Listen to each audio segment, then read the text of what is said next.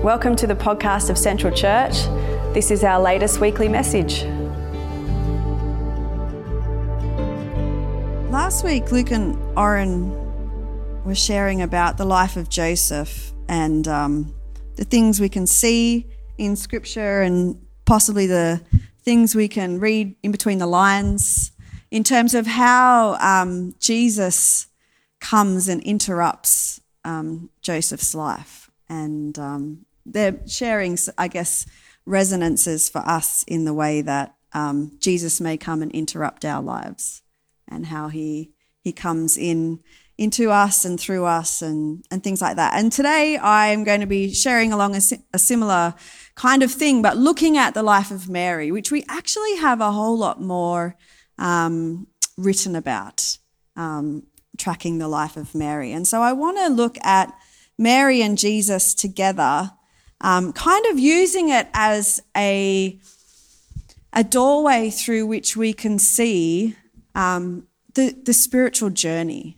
I think Mary is one of those lives um, because we have, you know, a, a dec- because she's mentioned often enough over a long period of time throughout, you know, the Scriptures. We actually have the opportunity to see um, the inbreaking of God into Mary's life. We ha- we we we're given it's a it's a privilege kind of to track how Mary and Jesus do life together over a long period of time. And I think when we have these stories in Scripture, Peter's another one that we actually get a long sweep of um, of, of looking at. It, it's helpful for us because we are all on a long journey together with Jesus.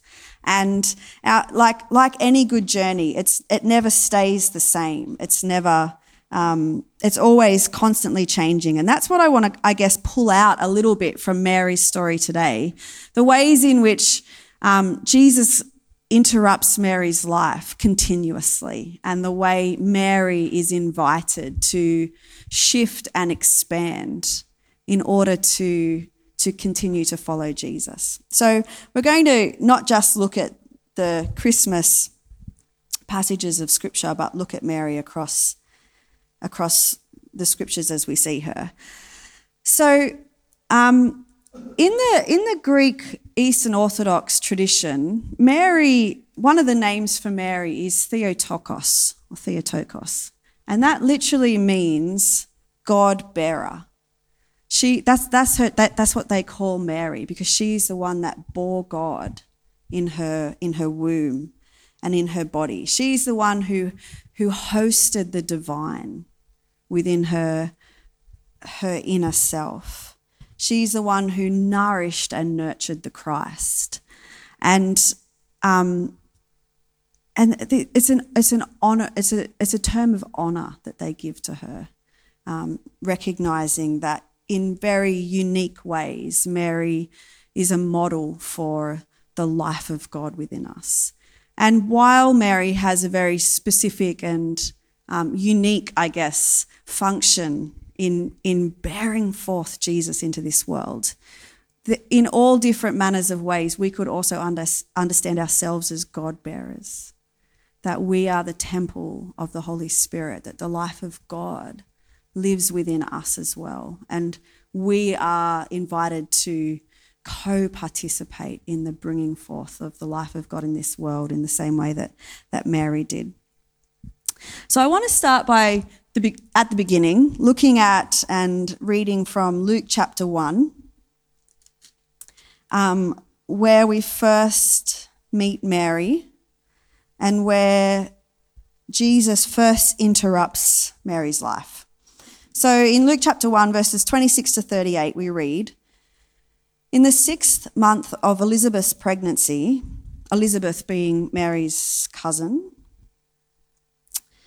"God sent the angel Gabriel to Nazareth, a town in Galilee, to a virgin or young woman pledged to be married to a man named Joseph, a descendant of David. The virgin's name was Mary. The angel went to her and said, 'Greetings, you who are highly favored. The Lord is with you.' Mary was greatly troubled at his words It's like what it's when the Bible does understatements, you know, like it's one of them. And wondered what kind of greeting this might be. But the angel said to her, "Do not be afraid, Mary. You have found favor with God. You will conceive and give birth to a son, and you are to call him Jesus. He will be great and will be called the Son of the Most High. The Lord God will give him the throne of his father David, and he will reign over Jacob's descendants forever. His kingdom will never end." "How will this be?" Mary asked the angel, "since I am a virgin?" The angel answered, "The Holy Spirit will come on you and the power of the Most High will overshadow you. So the Holy One to be born will be called the Son of God. Even Elizabeth, your relative, is going to have a child in her old age, and she who was said to be unable to conceive is in her sixth month, for no word from God will ever fail." "I am the Lord's servant," Mary answered. "May your word to me be fulfilled." Then the angel left her. It's this is really a, a remarkable um, story. And if you sit long enough in this passage and kind of read through and think about placing yourself in Mary's shoes, or, you know, read between the lines of the, the depth and emotions that are happening in this story, it's really quite profound. Um, but whatever, you know, I, I, we're going we're going to move along quite quickly today because I want to do the scope of Mary's life. But for whatever we we think of this, the the start or the beginning of Jesus in Mary's life is undoubtedly a major interruption. This was not part of her life plan. She had a life plan. It was to marry Joseph. She was pledged to be married. They were in the betrothal phase of their relationship where the families are, you know, connecting and the future is being planned and the house is being built and all the things are happening. And then out of the blue, Mary gets a visit from an angel who says that she's going to have a baby and Joseph is clearly not going to be the father. Um, And and we get this picture of this young woman who is God-fearing, who's obedient, who is faithful, who is open to God and not planning to get pregnant outside of marriage. Um, Jesus was a definite interruption, and it w- this was going to be the beginning of what was going to be constant and fairly regular interruptions into Mary's life that Jesus was going to make. It was going to lead her, or at least invite her, on a journey of constantly having her mind and her heart expanded beyond what she could have imagined. Mary's um, willingness in all of this is something really worth reflecting on. Um, and she stands before us kind of like as an icon of what willingness to God looks like. When, you know, this announcement of this grand interruption comes into her life. Um, if you if you kind of look at the feelings that Mary has across this passage, you see she's greatly troubled, like she's disturbed. I mean, I've never been visited by an angel. Um, has anybody else? I would imagine that I would possibly not take that in my stride. Um It's a disturbing occurrence, a perplexing, confusing occurrence. She is um, troubled by it. The angel says, "Don't be afraid." In other words, she was afraid. Um, she was anxious and fearful and didn't know what was going on. That's the only reason why angels come and say, "Don't be afraid." They're not planting the idea of fear into your mind. You're already afraid, and they're saying, "Just keep calm." Um, and she's questioning and uncertain, like, how will this be? And yet, despite all of these feelings, being disturbed, confused, and anxious, her response is one of openness, humility, and innocent willingness. She has a, a, a lovely innocence to her, I think, Mary, we see in this, that she's just like, let it be. Okay, God, like, let it be. And I can, you know, in my life, and I'm sure in your life too, you can Connect with times when you felt God come to you and invite you into something, and your response has been willingness, openness. I mean, that's why you're sitting here today, right? Because God, at some point in time, interrupted your life and invited you into a journey with him, and you said, yes, yes, I'll come. I'm here, I'm, I'm with you, God. We all start, I think, with willing openness, obedience, hunger, a, a, a yes to God. Everything from what we know and then what we read in Scripture about Mary's pregnancy and then the birth of Jesus gives us insight, I think, into what it's like when the life of God breaks into the world.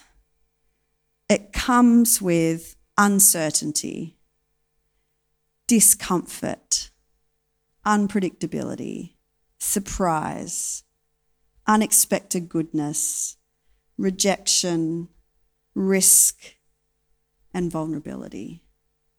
This is the Christmas story as it unfolds. None of the pregnancy or the then the birth of Jesus into this world, the, the, those first.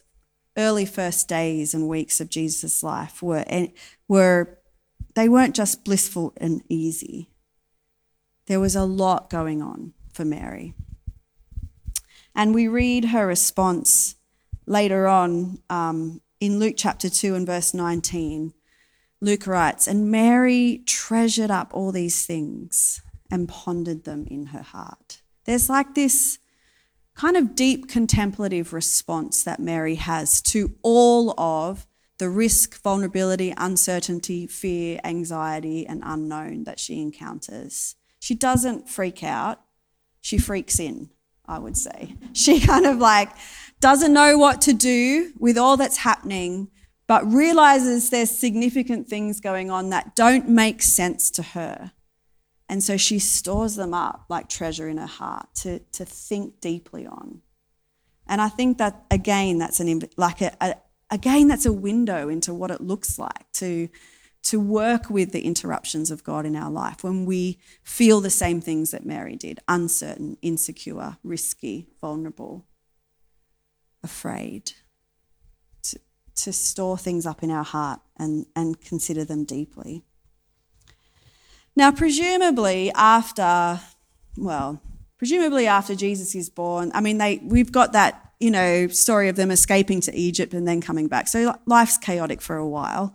But presumably after Jesus, you know, moves beyond toddlerhood, we, we don't have a lot written about the childhood of Jesus, but presumably life settled down for Mary and for Joseph and for Jesus. And they they go on to build a family and to settle in Nazareth and pick up a trade and make home and find to find village and connection with people. And so, you know, it doesn't all stay. When we when we track the life of Mary across time, it's not all chaos. There's like moments of God in breaking into her life, and then things settle down for a while and get comfortable and predictable again before the next kind of like thing happens. And that's much like the spiritual journey of most of us. Like, our spiritual lives are not endless chaotic experiences.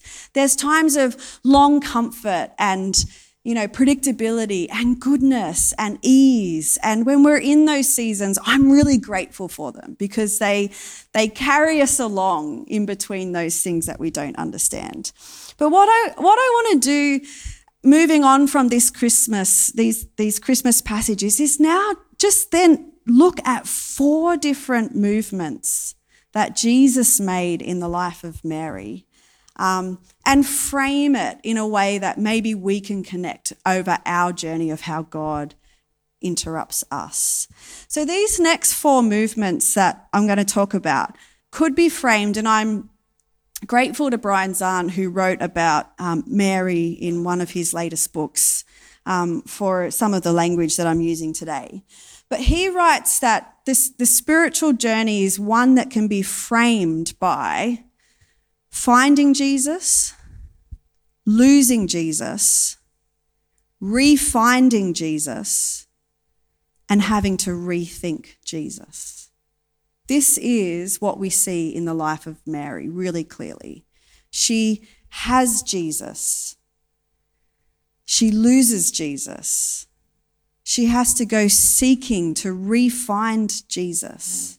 And once she's re-found him, she almost always has to entirely rethink this Jesus that she loves. Brian Zahn writes, "We have Jesus, we lose Jesus, we seek Jesus, we find Jesus, we rethink Jesus, we grow. I don't think it can be otherwise. Idols don't move. You can always find them where you left them. But the living God will occasionally abscond from familiar confines. We can never retire from being a seeker." And I think we see tracked along the life of Mary what it actually, what the spiritual life actually looks like. What it actually looks like to grow and to make spiritual progress. I think this is what we see. Mary has Jesus. She loses Jesus. She has to go searching. She refines him. She rethinks him. And the same is true of us. So the first time that Mary loses Jesus is when um, Jesus is twelve years old and they lose him in Jerusalem. You're familiar with the story, yeah? Luke says that, um, I'll read it, I'll read it to us. Um, Luke two, forty-one to fifty-two. "Every year, Jesus' parents went to Jerusalem for the festival of the Passover." That's really faithful. They were very faithful. It, I think Jewish custom would say you should do a pilgrimage to Jerusalem for Passover at least once in your lifetime. So once was the, the low bar. But we read that Mary and Joseph are going every year.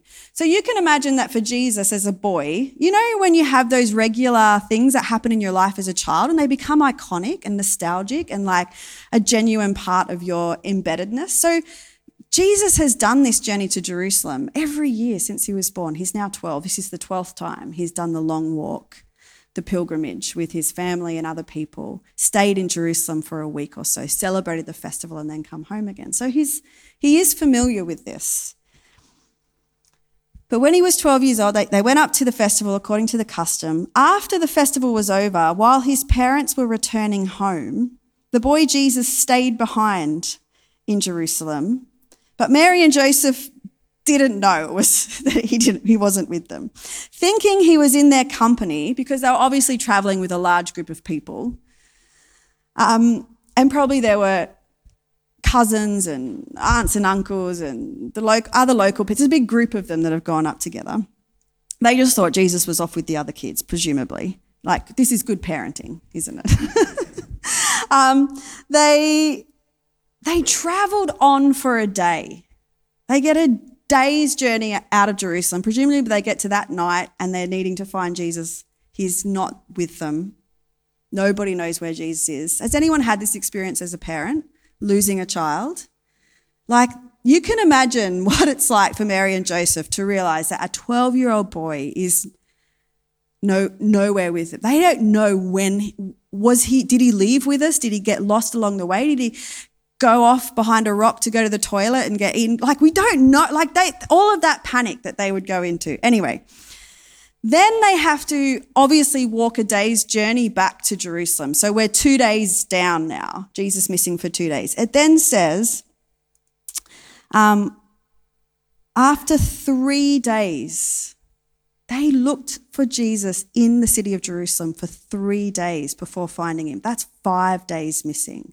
twelve-year-old boy missing for five days. Like,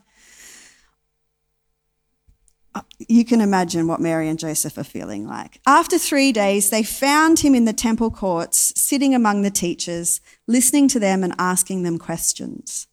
Everyone who heard him was amazed at his understanding and his answers. When his parents saw him, they were astonished. Does anyone want, any other parent want to put in any other feeling words? Furious. Like... You know, do you know that? I mean, maybe I'll just speak for myself. When I have deep um, worry or concern over my children, it most often comes out as rage. Does that, is that familiar for anyone else? Like, you're actually like deeply worried about them, but instead of running to them and saying, "Are you okay?" you're like, "Where were you?" Like, that's like, it's just this deep rage. Anyway, m- maybe that's just me being terrible. Um, they were astonished. His mother, Mary, said, "Son, why have you treated us like this?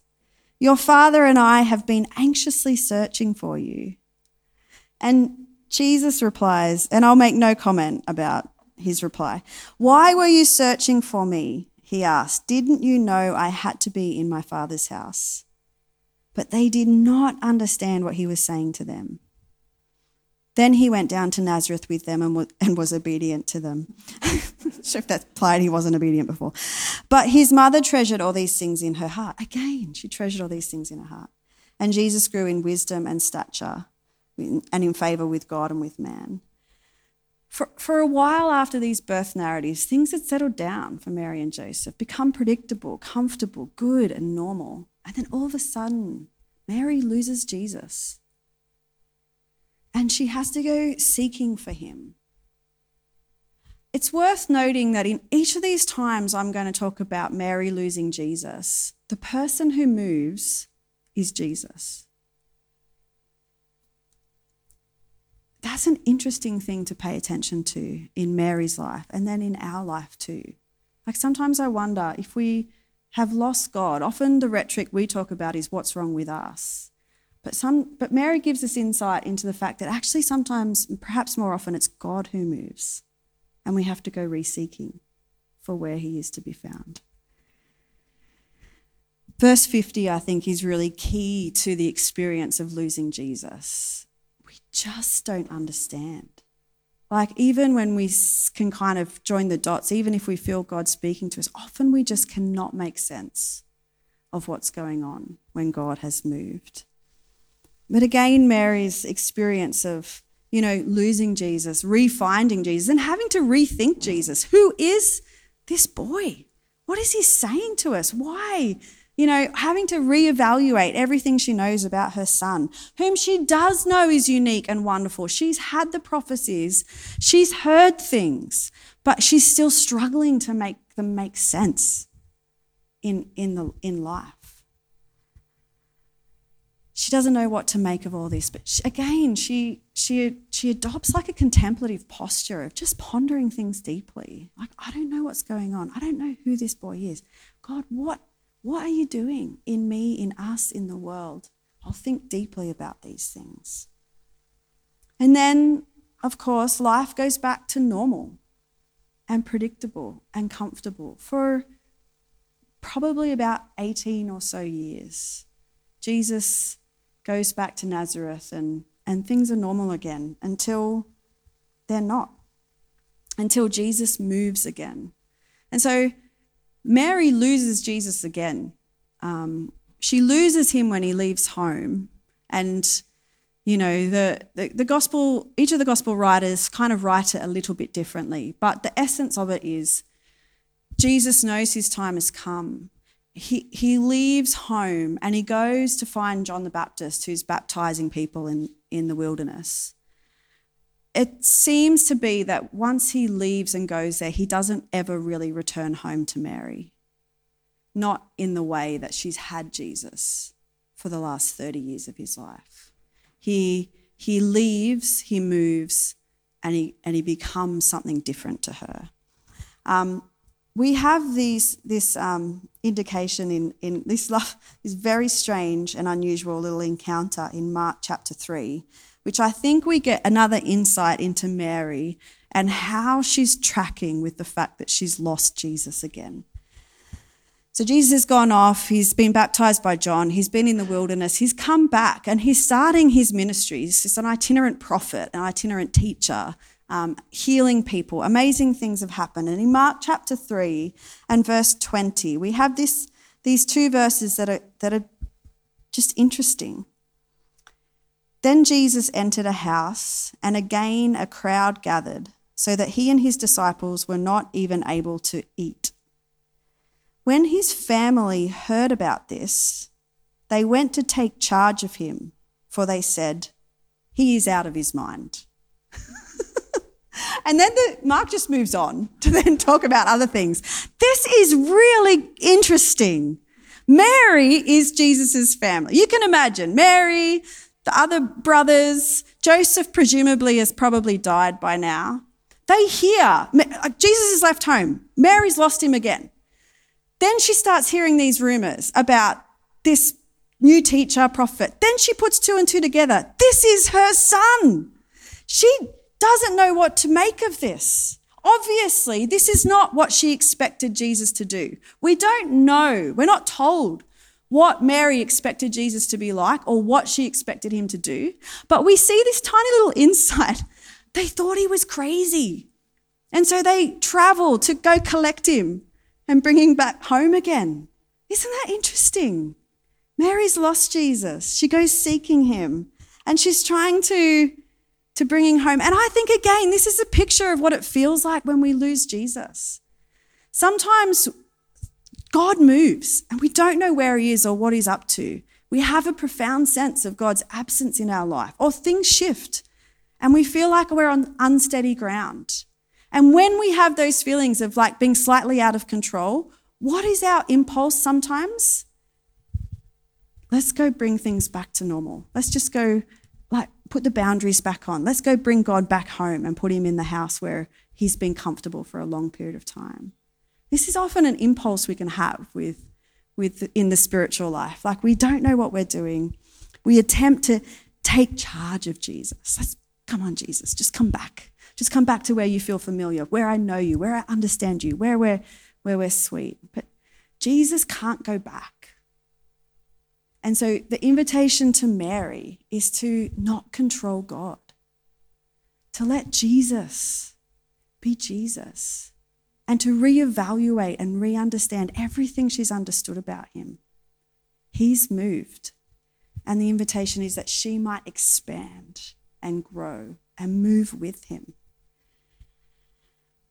It's It's extremely disorienting when we lose God in these ways. Extremely disorienting. God is not bound by our expectations. And when God stops performing or behaving according to our beliefs and expectations, that's a really difficult thing to navigate in the spiritual life. And I imagine it was incredibly hard for Mary. Incredibly hard to realise that this, this God, this Son of God that she'd born in her body, that she'd nurtured and raised and fed and loved, was just not doing what she expected him to do. She lost him. She went seeking. She had to re-find him. She had to readjust to a new understanding of what God was. Mary um, loses Jesus again in a profound way on Good Friday. And then she finds him again on Easter Sunday. And after that moment, she has to rethink everything she's ever thought about her son, about Jesus. I have not lost a child, um, but I, I honour the people in our midst who have. And there is something incredibly, I think, moving about seeing Mary through this, knowing that John tells us that Mary was standing at the foot of the cross as her son, God. Again, this, this boy that she'd loved, this boy that she'd lost time and time again and rethought and reimagined and rethought and reimagined is now crucified and hanging in shame on a Roman execution tool, and she's standing gazing up at her boy as he takes his last breath. And I think there are times in our lives where we sometimes we lose God traumatically. Mary lost Jesus traumatically. It was significant, this loss, to bury bury your son, to bury the one you hoped was going to be the redemption of Israel. One of the Catholic names for Mary is the Mother of Sorrows. And in the pictures depicting Mary as the mother of sorrows, she ha- always has seven knives or seven daggers piercing her heart. And in, in the Catholic tradition, they stand for this, the seven times where Mary's heart was pierced, um, where she lost Jesus. And the, the crucifixion is one of them. But we see, you know, if you think about being a mother, being one who raises a boy, who loses and has to rethink everything, there's a grief attached, I think, to that in Mary's life that um, is, is worth us understanding. It also gives us an awareness that, you know, when we are plunged into grief and pain and darkness, whether through ordinary, you know, just through the circumstances of life or even in our spiritual lives, Mary, again, is another window for us of someone who has walked through that herself and rediscovered the hope of Jesus on the other side. Losing Jesus, finding Jesus, rethinking Jesus. The last um, reorientation for Mary um, really was the resurrection and the ascension. And, you know, we, this is where it's such a gift to see Mary across this entire time, because we get to see that she was with the disciples the whole way. Um, you know, in Acts Chapter one, um, it says that Mary was with the disciples in the upper room, praying and singing and waiting for the Spirit to come. In all the post-resurrection stories, we, we have none recorded that are personal to Mary. Um, I'd like to hope that Jesus did visit her one day, but we have no record of that. But she was undoubtedly there among the disciples as Jesus, you know, appeared and reappeared and was forever different, like forever different. Jesus did not behave the same after resurrection. And I imagine that she was um, quite a profound person in their midst, as one who both offered and received comfort, as one who had regularly learnt what it was like to have to rethink Jesus. I can see and imagine her as an older woman in the midst of these young disciples, helping them reorient themselves around this Messiah that they loved but lost and had to rethink again. And I think there's something beautiful about that. I mean, the only reason we know anything about those early days of Jesus' life is because Mary obviously told them. She regularly told the stories so they could write them down. And so Mary has to, in some far more mysterious and expansive and elusive way, she has to rethink Jesus all over again after the resurrection. This, we see Mary having to go from understanding, you know, definitely this, this boy, this son that she'd nurtured and carried in her body and nursed at her breast, was now the resurrected Christ who fills all things, who was forever nowhere and everywhere all at once. And she had to reimagine Jesus. In many ways, we in the spiritual life often have to reimagine Jesus as he moves. And so Mary's life, I think, really sta- offers us and stands for us as like an icon and a window into what it looks like to follow Jesus, into what the spiritual life looks like over a vast period of time. We have Jesus. Jesus will move. You're invited to move with him. That will feel all kinds of things. What would Mary tell us that losing Jesus feels like? Feels like anxiety and fear. Feels like confusion and not understanding. Feels like disorientation. Feels like anger. I put that one in because I would be angry. Feels like a desire to control. Feels like wanting to bring Jesus back into familiar boundaries. Like, Jesus, you've gone too far. You need to come back a bit. It can feel like profound grief, sorrow, darkness, death, and despair. It's what it, this is what it can feel like when Jesus moves, when God moves, when the living God, who is not an idol, shifts. And then the invitation is always before us is, will we shift with Jesus? Will we be a seeker? Will we go searching in order to find and re-find Jesus? And so what does re-finding Jesus look like? Looks like expansion. It looks like becoming on the inside bigger than you ever thought you would need to be. That's what happened to Mary. All of her um, ideologies, expectations, and what she thought Jesus would be like were too narrow for who God was going to be, and she had to expand in order that she might be able to include the, the massiveness of, of Jesus. Refinding Jesus looks like creating time and space to actually think deeply about things. When we go through times of disorientation in, in life and in the spiritual life, we actually need time and quiet and space to think deeply.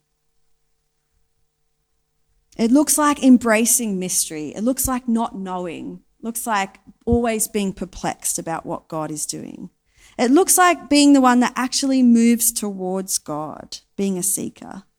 It, it looks like learning to see again with fresh eyes what God might look like in a different context. And it looks like reorienting ourselves towards where God now seems to be. This is what the spiritual life is like.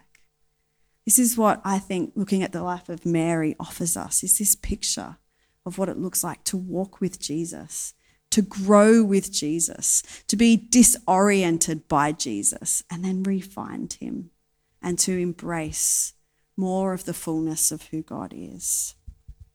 And so I am really thankful that we see the trajectory of Mary's life over time, because it gives us a picture. Sometimes I wonder... Um, Sometimes I wonder what it would have been like to stand with Mary um, towards the end of her life, and to say to her as the, the mother of sorrows, would, would you do it all again? If you would go back to that moment when Gabriel interrupted your life and, and said to you, hey, you're going to be the bearer of God, are you in? Would you say yes again? When you think about your life and those first innocent yeses to God, and the passion and the the innocence and the raw wonder and the, you know, the abandonment that you have in those early stages of faith, maybe you're still there. But we don't all experience endless innocence and wonder. Would you still say yes to God? Knowing that it will actually forever change you. It may not ever be what you expect. You may have to enlarge beyond anything you expected you would have to. These are just, I sometimes, I sometimes ask myself that.